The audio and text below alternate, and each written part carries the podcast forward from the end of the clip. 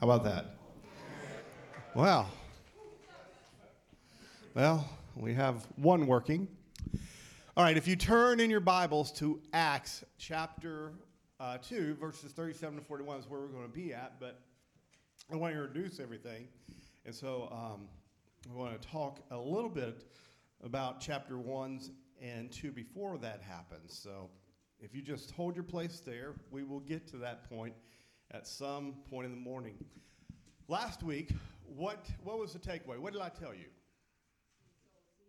Sowing seeds, but what did I say? I said, grow the ground you're around. Grow the ground you're around. Spread the seeds around to the ground you're around. This week is kind of a follow up with that because I want to talk about this message that, um, that we have to share with other people. And so I, I want to open up with this story. Um, about two years ago, this Tuesday, my life became overwhelmed. It was overwhelmed because two years ago, on this Tuesday, is March the 10th, and that was the day they discovered my mom lying halfway in the doorway to her garage with a brain bleed. And she was taken to the hospital. And for like the next month, my life was hectic. It was overwhelmed. It was coming, going to work. It was coming home, spending a little bit of time with my family, and then going to the hospital for an hour, two hours at a time to see my mom, to spend time with her, to talk to her, because that's what they wanted us to do, and, and see how she responded. And, and so sometimes I wouldn't get to the hospital till 9 o'clock at night, you know, just because of life. And then the responsibilities were all on me because I was her power of attorney. I was her, uh, the, the person that did the will, the, the executor. I, I had to do everything. And so my life was overwhelmed. Overwhelmed with time consumption that I didn't have necessarily. Overwhelmed with the thought of having to take care of all my mom's finances, to pay all of her bills, to take care of everything. Not, not just mine, but hers.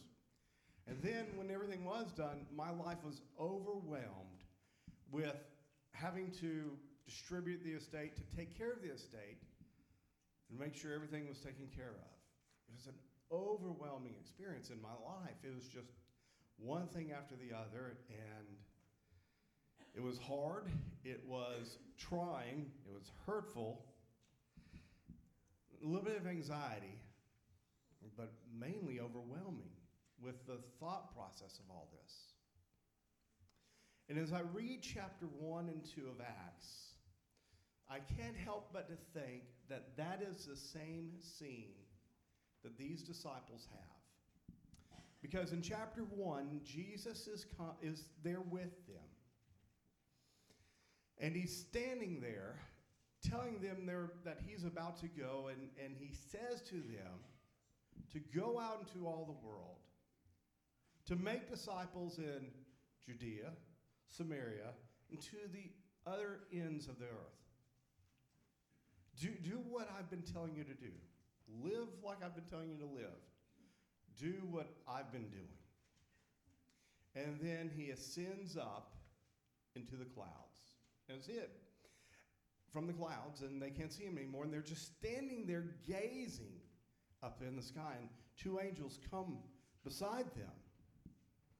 120 of them, we think, and say, Why are you standing here? Why are you still? Don't you know you need to go back and wait where he told you to wait? Because the same Jesus, this, this, this, he's coming back again in the way you saw him. But it's not today. It's time for you to head on back.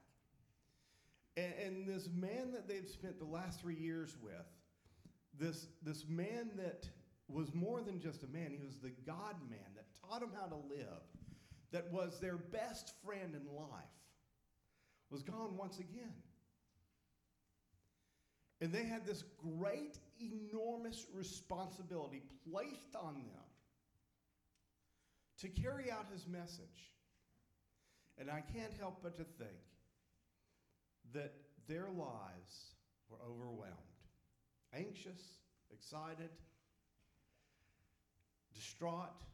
Think there's a lot of emotions, but overwhelmed to take up his mantle, to take up his cross, to take up their cross, and to follow him. And as you read chapter 1, you see Peter, when they are up there in the room, it says that all the disciples and the women, it points out the women, and the mother of Jesus, Mary, and his brothers, James, Jude, whoever else was there, were all there together. 120 of them. And Peter stands up in the crowd.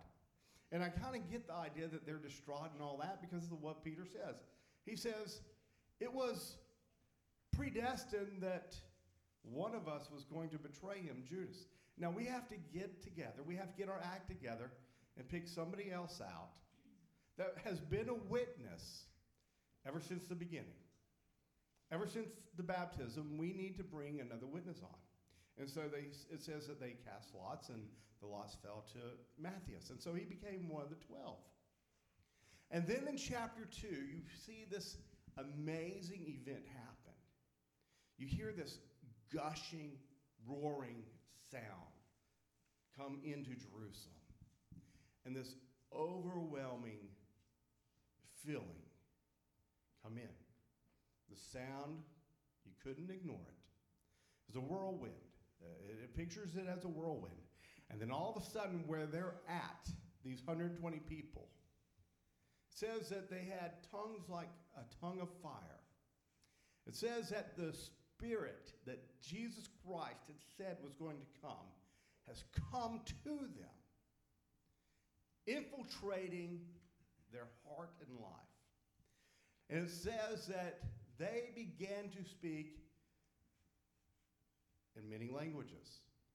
When I, when I read when I read it, uh, it's a lot of languages. But something else happens.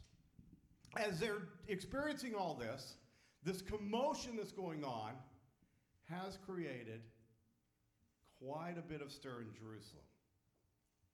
These people are coming out, coming from where they're at, wanting to find out what's going on.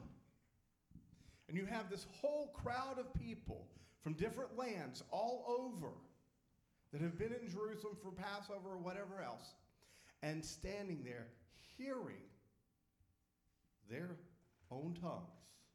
Somebody speaking. And that's kind of where we pick up in 37. So let's look at this verse by verse. It says, When they heard this, the crowd, they pierced to the heart and said to Peter and the rest of the apostles, Brothers, what should we do? What did they hear? What did these people hear? This is a very important question. What did they hear? Well, here's what they heard. They heard in their own tongue, and there's at least 16 different languages going on at the same time. In their own native language that they're hearing, they heard Peter speaking from wherever it was at, probably the steps or somewhere where a mass crowd could be. And there was a massive crowd around. And I'll get to that later on. But they're hearing in their own language what Peter's saying. And Peter's saying this You people of Jerusalem, you're coming here, you're seeing this amazing event happen, but let me tell you something. An amazing event happened about 50 days ago. You crucified this man that lived among you, that performed all these miracles, that lived among you, and you crucified him on this cross. Now, this man that you crucified, his name was Jesus Christ, and he is, in fact, the Son of God because God raised him up from the dead in three days. Now, you're responsible for this crucifixion. Not only that, you are responsible for the wrath of God that's going to come on your life. Plain as day, you are accountable for what you've done. And in that hearing, it says that the Holy Spirit pierced their hearts. It was a real feeling. They were convicted about what they heard. They were convicted about the Holy Spirit working in their heart, working in their life, and all these events that are taking place. And the Holy Spirit is beginning to work in their life. And as that unfolds, it says that they ask a question what should we do? It's a great question. And, and, and I find it amazing a couple things that I want to point out. When these people are standing here hearing their own language, being taught by Peter, they look at all these people and they say, These are just Galileans. That's a derogatory term, by the way. Well, not totally derogatory, but it wasn't a, a, a, an appealing term. It would be like me when I lived in Georgia saying, You Alabaman, or Alabamian, or whatever you call it. Or when I lived in Virginia, you're from West Virginia. Or if you live up here in Michigan, you Buckeye.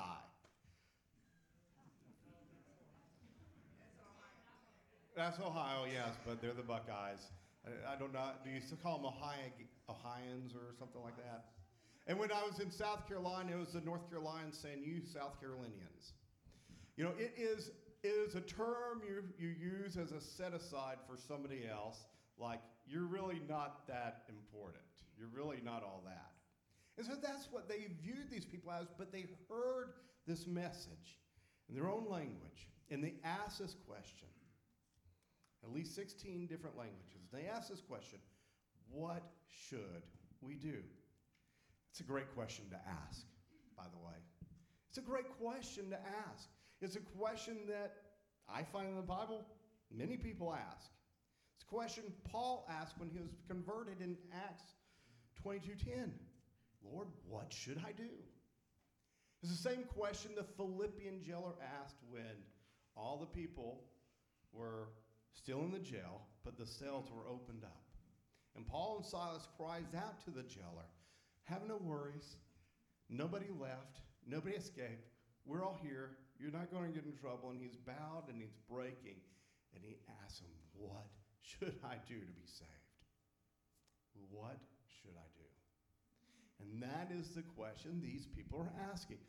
What should I do? It's a question you asked when you're convicted. It's a question you ask when you're convicted. It's a question I asked when I was convicted.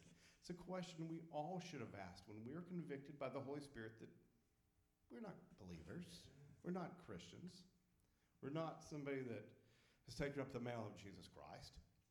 And Paul, I mean, Peter, in verse 38, gives us a great answer. And here's what he says He says this he says, Repent and be baptized, each of you, in the name of Jesus Christ for the forgiveness of your sins.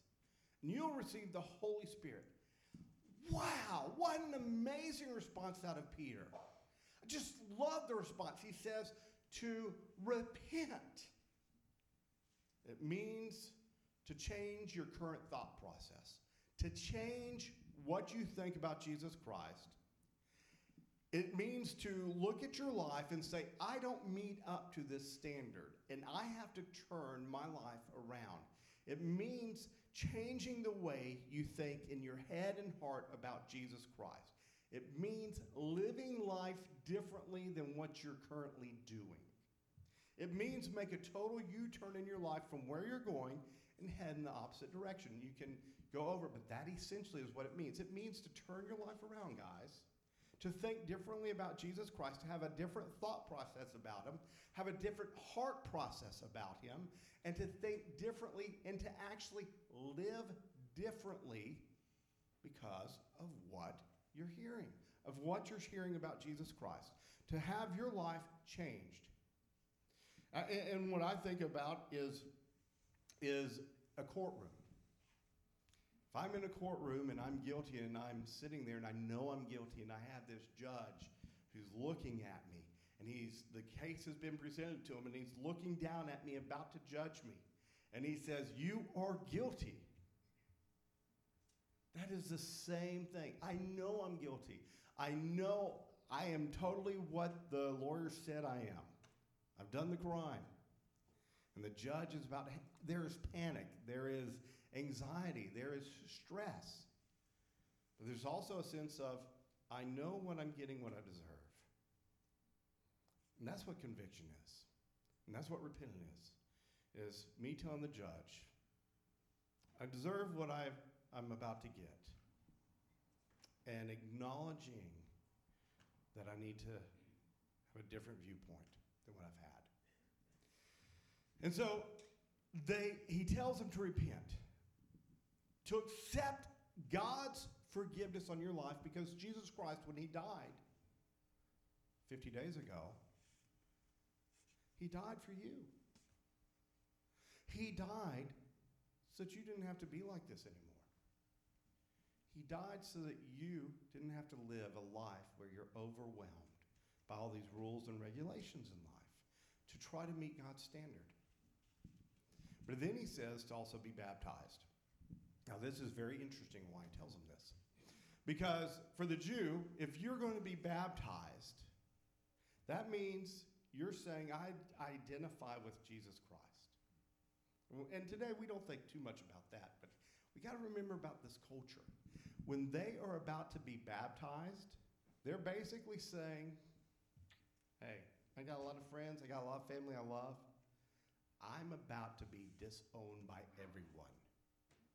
My whole family that I love, all my friends that I care about, if they don't believe the same thing about Jesus Christ that I believe, and I get baptized because I'm truly being a believer, they're going to consider me dead.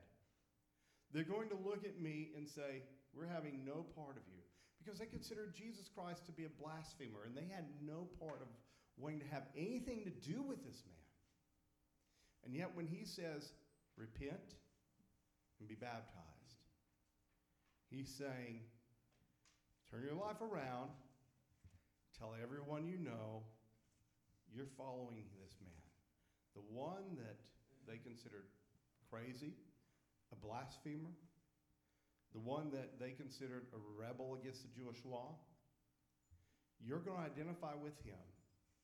You're going to say, I'm his follower, and you're going to tell your family, your friends, and everybody else, I'm following him. And they're going to consider you dead in their life. They're not going to hang around you. If you have parents that are rich, they're not going to leave you any money in their will. Your life is going to be totally different. But that's the price you're going to have to pay. And so he says, you have to be baptized, not because you need to be saved, but that is the extreme you need to go to in your faith of Jesus Christ. That's true salvation because it's that extreme. It's not just being convicted, it's not just necessarily being even converted and changed in your mind, but it is saying, throwing it all down. I identify with Jesus Christ. And that's why we baptize people today so that they can identify with Jesus Christ. But the baptisms that we do today had nothing on this kind of baptism because it was literally a separation from everybody, everyone you know and taking up a new life with a new group of people. And so he says, you know, to, to be baptized, to repent. In the name of Jesus Christ, because he has forgiven your sin. And he says, when you take up this mantle, when you take up this mantle of Jesus Christ, something's going to happen. The power of the Holy Spirit, that, that whirlwind that you heard when you came into town, is going to invade your life. The, the tongues that you saw happening, it's going to invade your life. It's going to give you the power. It's going to give you the power to stand up when you don't feel like you can stand. It's going to give you the power when you feel like your life is overwhelmed, just like the disciples were before the Holy Spirit came. It's going to give you the power to stand when you don't feel like it. It's It's going to give you the power to communicate to people when you don't feel like you have the ability. And even when you don't have the ability because of a different language. It's going to give you the ability to communicate the message of Jesus Christ to your family, to your friends, and to other people. And the Holy Spirit will come in your life. And then he says something else. He says, For the promise for you, speaking about the Holy Spirit, and for your children, and who all are far off. And he goes back to 38 and he's talking about the Holy Spirit, and he says, The Holy Spirit has been promised for a long time in the Old Testament. But it's now here and it's for you that believe. But not just for you, it's for your kids as they believe. But not just for the kids. He says for the entire world. It's for the entire Gentile nation. You, know, you see, the Jews, they, they perceive themselves as better than all the other nations because they were the chosen nation. They were the chosen nation of God. And they had this attitude that we are God's called. But to hear the fact that this Holy Spirit was coming and was not just reserved for them, but reserved for all who believed and called out to Jesus Christ was something new and unexplainable to them. But that was it. Peter said, It's not just for you, it's not just for your children, it's for everyone. It's for the entire world, for all the Gentiles to receive, for all those that are far off. As many as the Lord's our God will call. As the Lord calls, you know, there's part of salvation where there is no salvation if God doesn't call. Let's, let's, I don't want to get into this this morning, but there is no conversion of the soul if God does not reach out and call that person. You see, that's what Peter's saying. There is a responsibility from God to call an individual. But on verse 21, it also says that everyone has a free will to accept that call. Now, I believe God's call is universal, it goes out to everyone. I believe that He calls out to everyone for salvation. But because of who we are, because of our own sinfulness, not all people respond to that call that He gives. And the people reject it. But make no, make no mistake about it, the Bible is very clear that man on his own would not ever look after God, would not ever seek after God, would not try to even look and find God. But that's what Peter's saying. He's saying, God has called out. In verse 21 of the same chapter, he also says, It is your responsibility to follow that call. And, and so, in that, God has called out to these people. He's calling. Are you going to respond?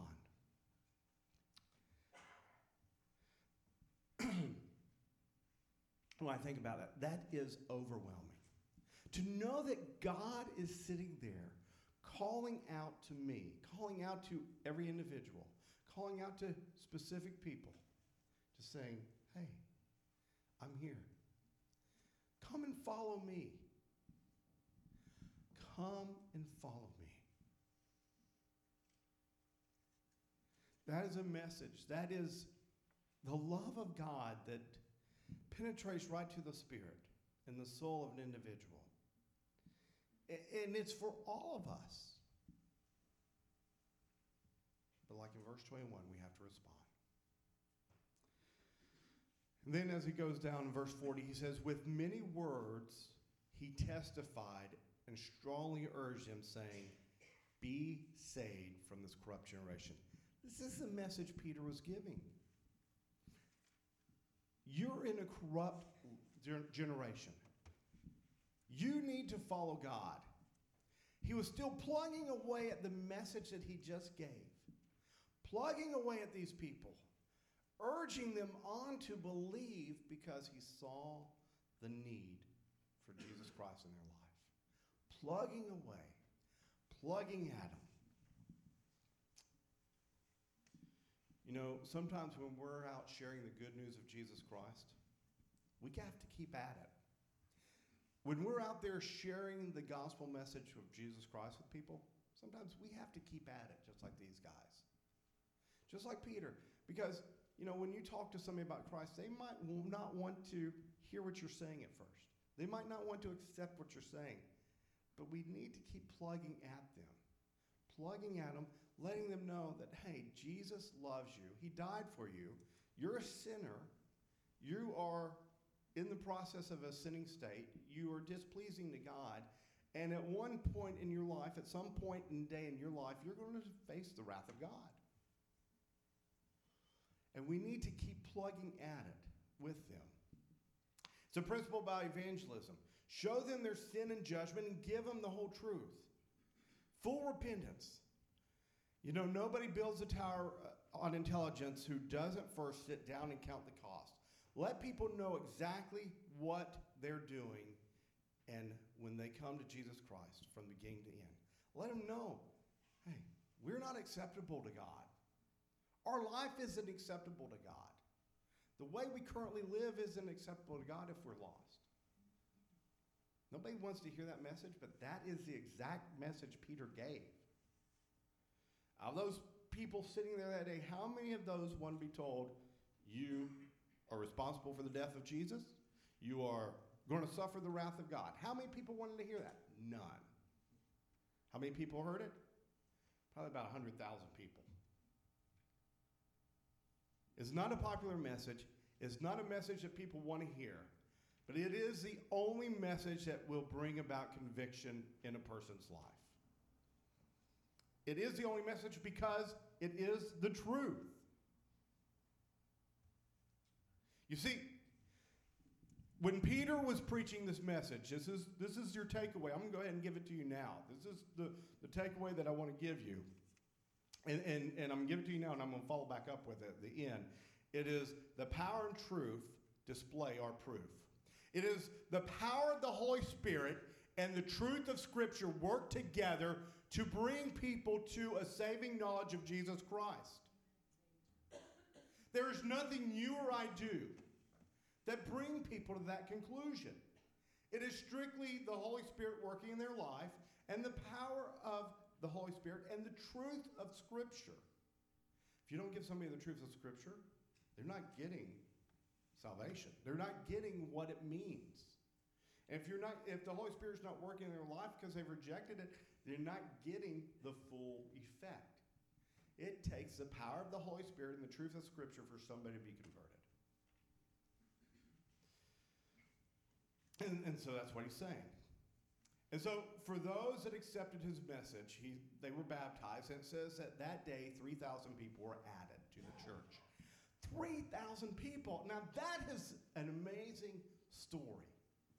3,000 people heard how bad they were, how bad their life is, what they did to this man, Jesus Christ, and that they had to betray everything they knew, that they had to live differently and cut their whole family off, not themselves, but they were going to be cut off. They were told you had to do all that. And it says that that day, 3,000 of them just weren't saved, they were baptized, meaning, I'm going to get baptized. I'm going to follow what you said. I'm considering everything lost in my life to follow this message that you gave me. It's all over for my life. And I'm following it. And it says that they stayed faithful.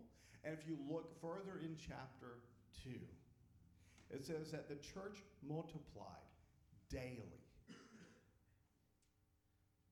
100,000 people standing there in, in, in that area. We don't know the exact number, but it's upwards to 100,000 people. Could be hearing this message. Only 3,000 re- respond. That's how tough that message is. Remember what I talked about last week? I said, grow the ground you're around. I said, there's going to be some rough soil here, there's going to be pavement here, there's going to be thorns and thistles here, and then the bountiful harvest. These 3,000 people, that's the bountiful harvest. The other eight, 93, 7,000 people that weren't there, different souls. Different souls. But that's how it works. That's how the message of Jesus Christ works. It's sowing the ground you're around, and it is allowing the Holy Spirit to work in a life and the truth of Scripture to reveal to them that they need Jesus Christ. You know, without conviction, there is no one coming to the knowledge of Jesus Christ. So there's some people that in life that, that I've talked to, they can't remember anything that happened to them when they were a child. They can't remember, but they said, I said a prayer. And, and so I'll get in further with them, and it comes out, you know, I was all happy when I got saved. You know, it was a joyous time for me. I'm sitting here thinking, man, that's a total different experience than I've had. It's a total different experience. It's a total different experience than I've seen on my daughter and other people. You know, when you come to know Jesus Christ, there is a firm conviction in your life that you don't match up with Jesus Christ.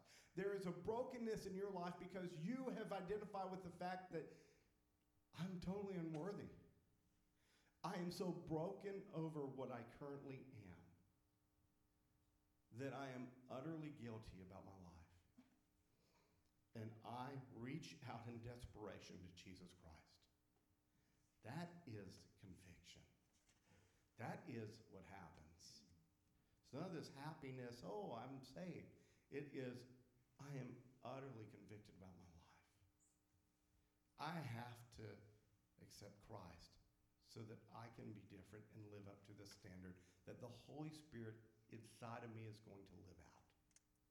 It's not the standard that I can live out any day. It's a standard that the Holy Spirit through me will live out. And because of the work of Jesus Christ, I am accepted by God now. And it is a relief that I am now accepted by God. That's it. That's what these people saw. That's what Peter described. Mr. Han arrived at the Salvation Army. He had nothing. At the age of 78, he had been living in a garage. He had limited access to even a toilet, and his, was, and, his health was deteriorating. His only possession were the clothes he was wearing. I felt like I'd hit rock bottom, he told others through a translator. I felt very hopeless. I felt like there wasn't much for me to live for. L- Lieutenant Lydia Hong and her husband, Lieutenant Sean Lee, had only recently been appointed to the Sydney's Huntsville Corps as associate officers for the Salvation Army, focusing on the Chinese ministries when they came to cross Mr. Han. He had been told that the Salvation Army might be able to help. He had ended up staying in a hotel for three weeks, and Lieutenant Hong said after there was given government housing, but it had nothing in it. He, he didn't even have a mattress or anything. The Huntsville Corps rallied around Mr. Han, with members scouring furniture and, looking for furniture and driving many kilometers to collect and deliver various items for his new home. And we got word out to the community that he needed certain things because there was nothing in the house to begin with. Lieutenant Hong said he needed a microwave and a washing machine and things like that. And gradually they all appeared in his house. Mr. Han, now 83, is from China, where welfare and charity is not prevalent, so it was overwhelming for him to experience strangers caring for him and being so generous. He said, I feel very touched when I think about it. And he said, through the connection with the Salvation Army, Mr. Han began attending Hurstville Corps, meeting the Salvos, which the Salvation Army, has given me a purpose. And he said, I've come to know the Lord through the Salvation Army. Coming to know the Lord, especially through the love and care expressed by the brothers and sisters at Huntsville Salvation Army, has changed my internal life. I now understand that there is someone looking after me, and it's God. I feel the hope and the safety because of that. And since coming to this faith, the world looks more friendly. I used to think that no one lived around me or cared about anything that was going on with me. But now I know that there are brothers and sisters that care and will provide and help when life becomes difficult. And I know that from that's from the love of God. His life was overwhelmed. Overwhelming just doesn't happen to people that, that are trying to follow God and, and are, you know, are sensing having to take up this mantle. And the Holy Spirit comes in and empowers them overwhelmed is for people that are living life without the Holy Spirit. The, the, disciples didn't have the Holy Spirit in their life when, when they're talking there in chapter 1. It's an overwhelming existence people live in. And they need Jesus Christ. And so, so some of the things that I thought about we could take away from this is if you're not a believer, this is what you need to know. There's a God that loves you in heaven, that He is calling out to you, that even though you might be overwhelmed with your life right now, it is up to you to respond to Him. Part of your response is being so convicted that I am unacceptable God. The other part is your response to accept Jesus Christ in faith and to have a new way of thinking about Christ. Saying to yourself, I am okay with identifying with Christ no matter the cost. No matter the cost.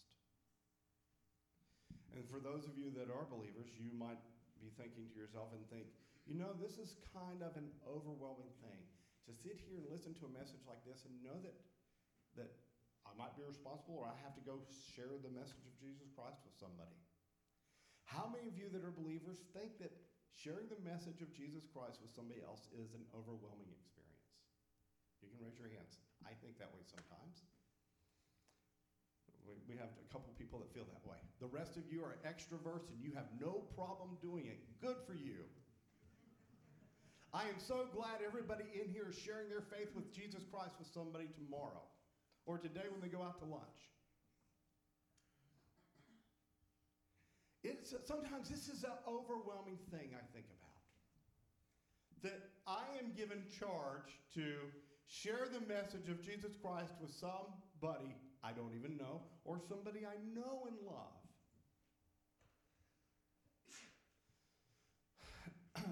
and when I think about that, I think about what the scripture in this passage teaches me. In the passage before, it is the power of the Holy Spirit and the truth of scripture. My part is only a vessel. My part is only a spokes, spokesman. My part is only a mouthpiece for that.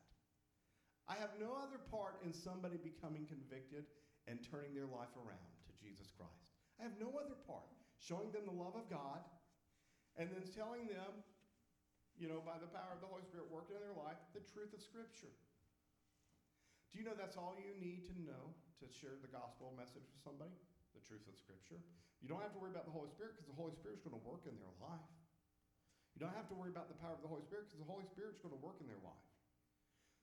You just have to say, I'm going to be a willing vessel and speak the truth to them in love. That is all you need. You're like, well, I have to come up with a good explanation because of the hope that lies within you. Baloney. You don't have to come up with a good reason. You just have to tell them the truth. That Jesus Christ loves them, that Jesus Christ died for them. That if they don't accept Jesus Christ, there's, there's going to be a time that they're going to suffer from the wrath of God. And that they're going to spend eternity in hell. That's the truth of Scripture. That Jesus Christ loves them, and He's calling out to them, and He's giving them a chance to respond. That's the truth. Doesn't take anything more than that. We can come with all these fads, all these ideas, all these ways of doing it. And in the end, a lot of these fads and ways of doing it convince us that I'm not ready to share the gospel with somebody. How many of you read a pamphlet or something that said, This is how you share the gospel message of Jesus Christ with somebody, and you thought to yourself, I can't do that. I have. I mean, I've seen these cubes that you mess around with. It's kind of like a Rubik's Cube, and you're sitting there, man, if I start doing this thing, I'm going to mess it up and they're not going to get saved. And you throw it down, and you're thinking, man, this is just too confusing. How many have been there? I have. How many have been there? You know, you're looking at all these things, and you're just like, man, there's just no way. I just don't know enough verses. I mean, you thought that. How many of you have ever thought, I just don't know enough verses in the Bible to help somebody get saved? How many have been there? How many of you say, man, I just don't have any idea. If I, I'm, I'm going to mess it up and, and that's going to be it. They'll never get saved because of me. Hold your hand up. I've been there. Listen, if you can tell them the truth of Scripture and allow the Holy Spirit to work in their life, that's all you have to do. That is all you have to do to share the good news of Jesus Christ with somebody. And as we talked about last week, not everybody's going to respond. There's going to be some people that'll never respond. They're on that hard ground. They'll never come to Jesus Christ. But does that mean we don't take the message to them? No. They still have to hear that message because we're just scattering seed everywhere. What about the person that has the hard heart and won't ever fully grow up in Jesus Christ? Do I still take them the message? Yes. Do I still take the person the message that has the thorns and thistles and cares more about this life than the life beyond? Yes. Do I take the message, because this is where it's really worth it, to the one that's on the fertile sound, ground and they grow up and they sprout up and they produce and reproduce and reproduce? Yes. They all need to hear it. They all need the truth of Scripture that you can give and the power of the Holy Spirit work in their life. And that's how people come to know Jesus Christ. And we are nothing more than a vessel of the Holy Spirit that will work through to share the truth of Scripture, and all responsibility of conviction come from the Holy Spirit and from the Word of God, and nothing else is required of us. Whew. You can wipe your brow. You can say, Thank goodness, because I couldn't do anything more than that. You don't need to do anything more. The, Peter standing up there, didn't give anything more. He didn't try to convince anybody. He didn't try to tell them, you know, your way's wrong. He didn't do anything other than tell the truth of Scripture. And if they don't respond to that, let me tell you why. The, there was an illustration that Jesus, that, that Jesus was talking. Uh, he used a story about this rich man and Lazarus. And Lazarus went to Abraham's bosom, paradise, when he died. And this rich man went to hell when he died. And there is this, there's this uh, conversation that happens between Abraham and this rich man. He says, Send Lazarus to go and tell my brother so that they don't have to come to this fiery place, this place of torment. And, and Abraham said to him, They have the prophets they, they don't need Lazarus to go back. They have the truth. If the truth doesn't convert them, one coming from the dead is not going to do it. That's, a, that's, the, that's the truth. The truth of Scripture. It's all you need to share the gospel message with people. And so, sometime soon, we're going to, uh, I, am going to bring in somebody on a Saturday, and we're going to do this evangelism training class. And, and I've already worked, talked to the guy, or one of the guys that can put us in touch with this. And so one of my things is, you know, I want us to be able to share the gospel message with people. Because that's my heart and passion, because that's Jesus' heart and passion. To share the message, his undying, never ending message that he is seeking and saving the lost. And I want everybody in here to be able to say, man, I have told somebody about Jesus Christ. They might not respond to it, but I was able to tell them because I love them and I love Jesus Christ and I want to share that message with somebody. And so I'm working with an individual to come down here and do a Saturday training at some point to help you. And then what we're going to do is we're going to take some people out and we're going to go on the street somewhere, probably in St. Joe's or something like that. We'll travel over there with this individual and do some street witnessing. Now, how many of you have ever done anything like that? I have. I have. That's rough right there. When I was in at Liberty, we, you know, I had some friends that did it every Friday night, and it was amazing to go out there. That I, you know, when I got, was able to get to go out and just share the gospel with people, to tell them that Jesus Christ loves them, that He died for them, and that he came so they could spend eternity with him. It's an amazing thing to be able to do that with some people. So I, we want to provide you that training and that ability to do that. So uh, you'll be hearing announcements about that in the coming coming weeks. And I ask that you would think about it because we all need to share the reason for the hope in us. Just like Peter did. Life is overwhelming. Sometimes sharing the gospel can be overwhelming. Sometimes the people you're sharing the gospel with have an overwhelmed life and they need the gospel. They need the Holy Spirit working in their life, moving in their life to give them the ability to overcome that overwhelmness. Just like I did. You know, I, my life was overwhelmed two years ago, but I had the Holy Spirit living in me to guide me through everything. So that my life wasn't a total loss. So that my life, I knew, had strength, and had a reason. Wasn't wrapped up in my mom, wasn't wrapped up in loved ones. It was wrapped up in Jesus Christ. Let us pray. Dear Heavenly Father, thank you so much for this day. Thank you for the message that you have here about Peter sharing the good news to the people in Israel, the people that had rejected and crucified Jesus Christ. And yet, they're confronted with the truth of who they really are. They respond. We pray, Father, for the individuals that are in here that don't know you, that have never come to a convicting place in their life where they've accepted you, that you will reach out to them with your Holy Spirit and work in their heart to convict them, show them their need for Christ.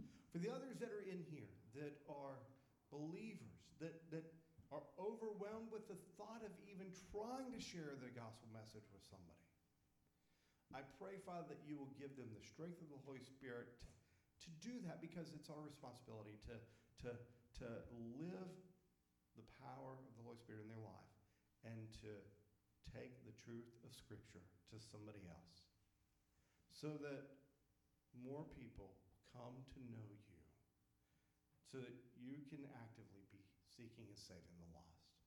We thank you, Father, for everything you've done. It's in your name.